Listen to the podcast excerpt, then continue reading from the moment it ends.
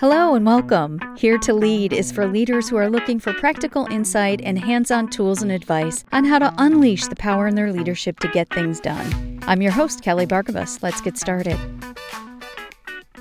Thanks for tuning in today. I am so excited to be here starting our second season of the Here to Lead series. And as we kick off this second season, we are going to introduce a new type of podcast.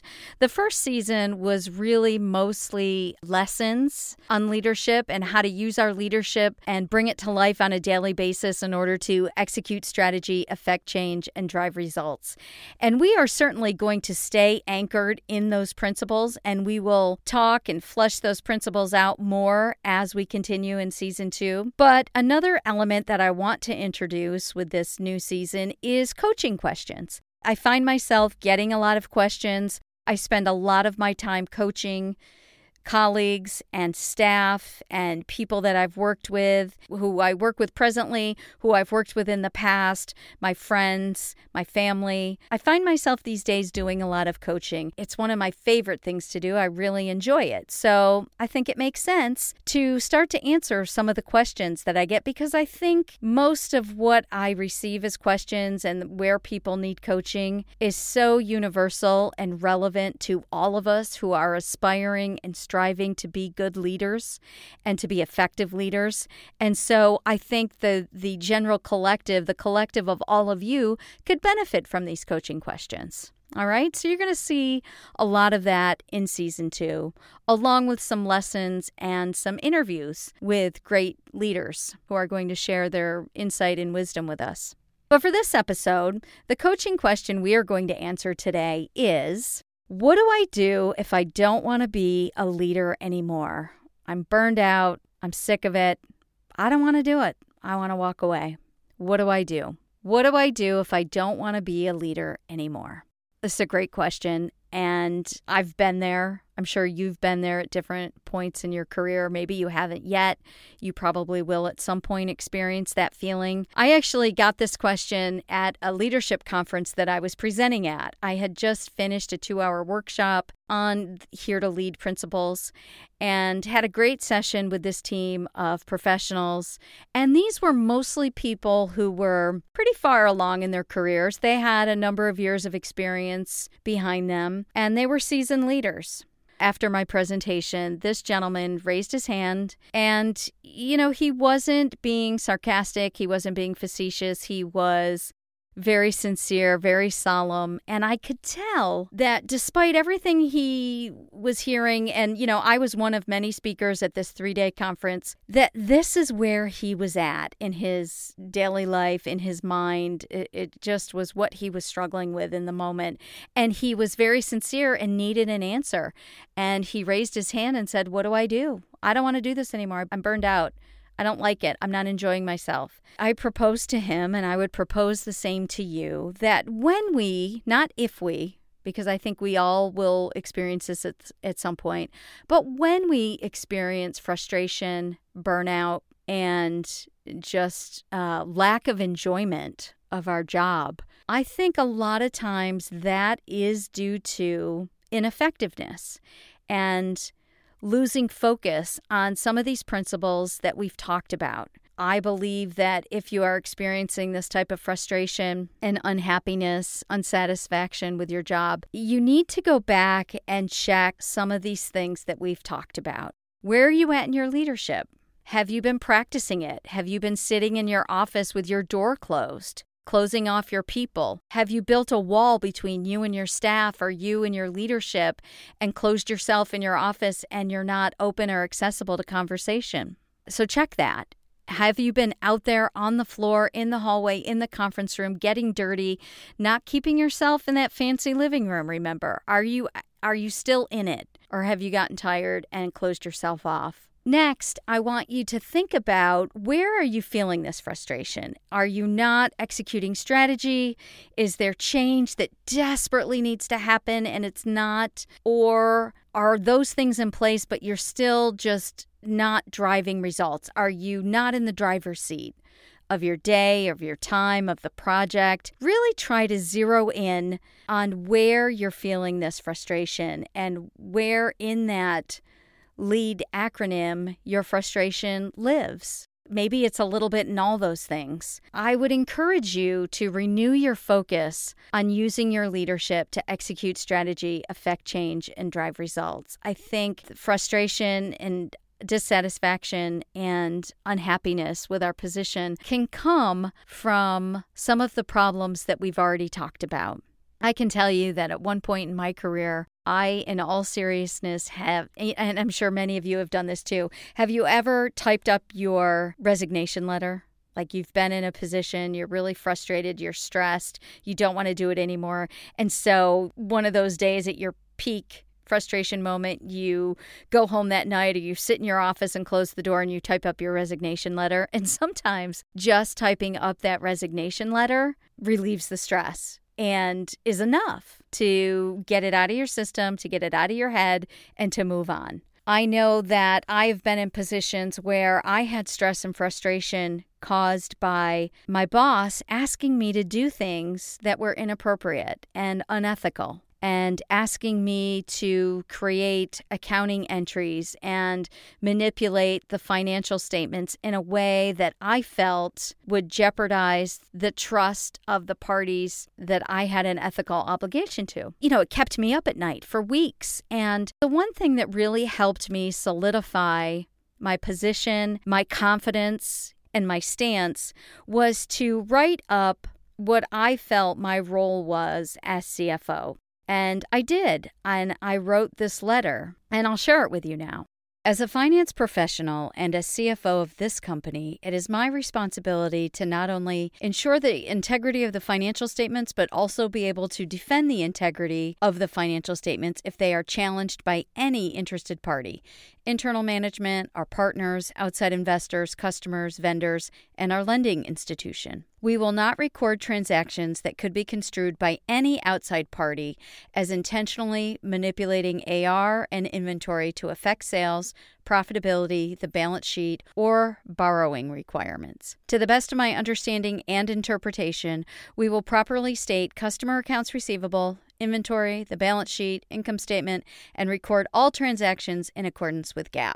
Now, you may be hearing this and think, like, duh, this lady's a CFO and she had to write that out. But what it did is it just kind of it gave me an anchor, it gave me a footing, it gave me something. I actually gave this letter to my CEO. He was intimidating. I had a hard time telling him this face to face. So, this gave me a way to communicate it to him, quite frankly.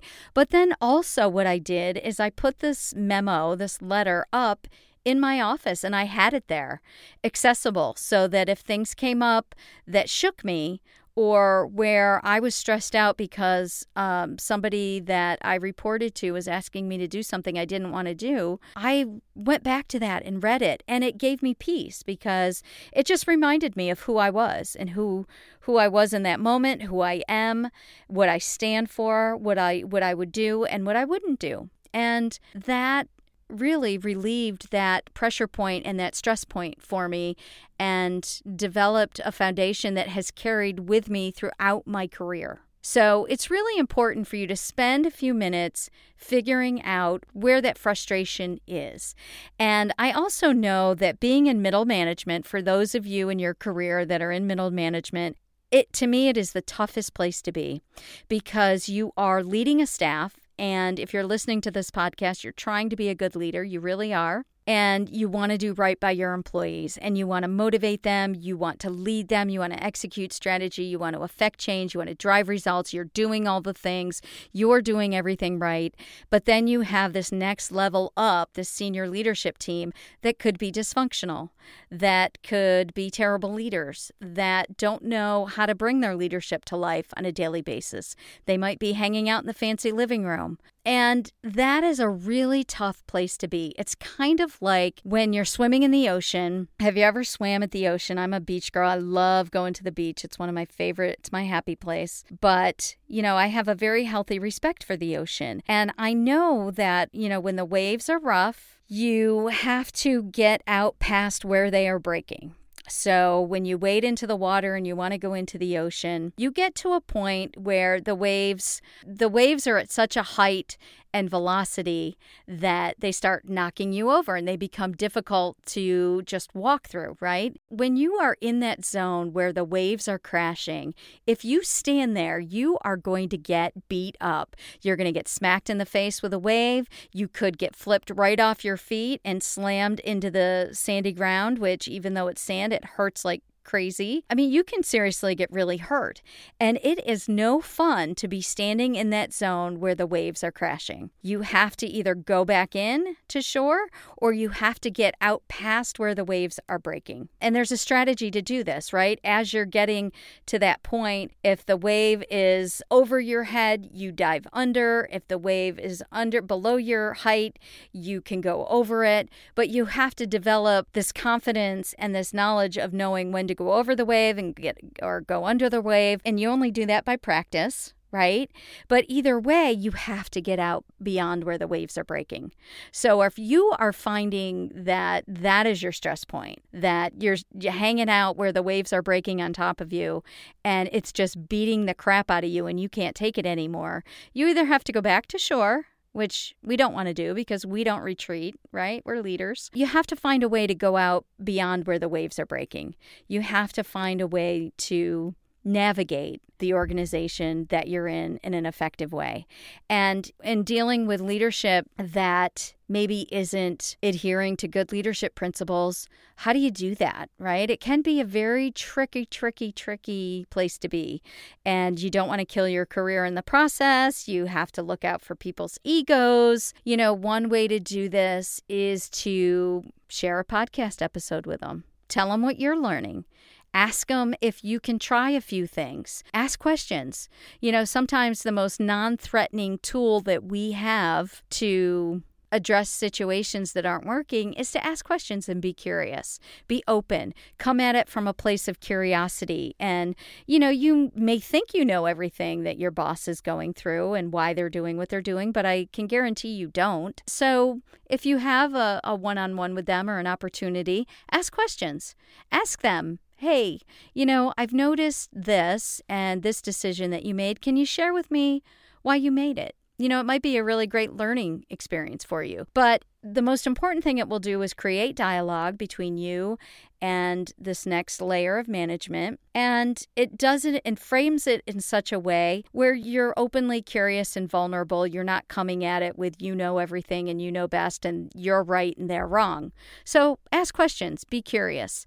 I think that is a great way to get out beyond where the waves are crashing on top of your head and beating you up. Okay?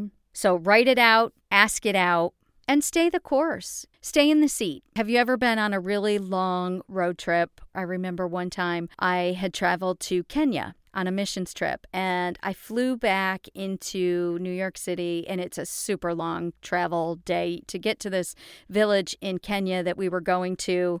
It was, you know, a long bus ride on unpaved roads to get to the Nairobi airport and then we flew from Nairobi to London, had a layover, then flew from London to New York City. So, I mean, it's like a 24 hour process to get from there to here. And that night, I had to rent a car and drive to Delaware to meet my family on vacation. I can remember being in that car. I was with my husband at the time, and we were determined to make this four hour drive. It was middle of the night, really early in the morning, like three or four o'clock in the morning.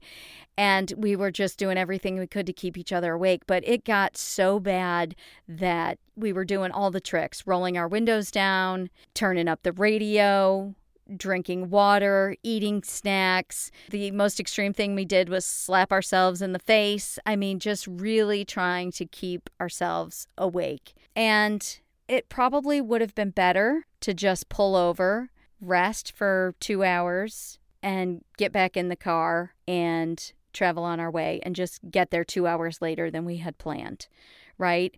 We don't have to we have to stay in the seat, but we don't have to stay in the seat to the point where it's dangerous to ourselves or others. So, if we need to pull off to the side of the road, we can do that. We can take a breather, we can take a moment. We can give yourself permission to just stop Just give yourself a week and don't try to do anything crazy around executing a big strategy or affecting big change or driving results or trying to be like the ultimate leader.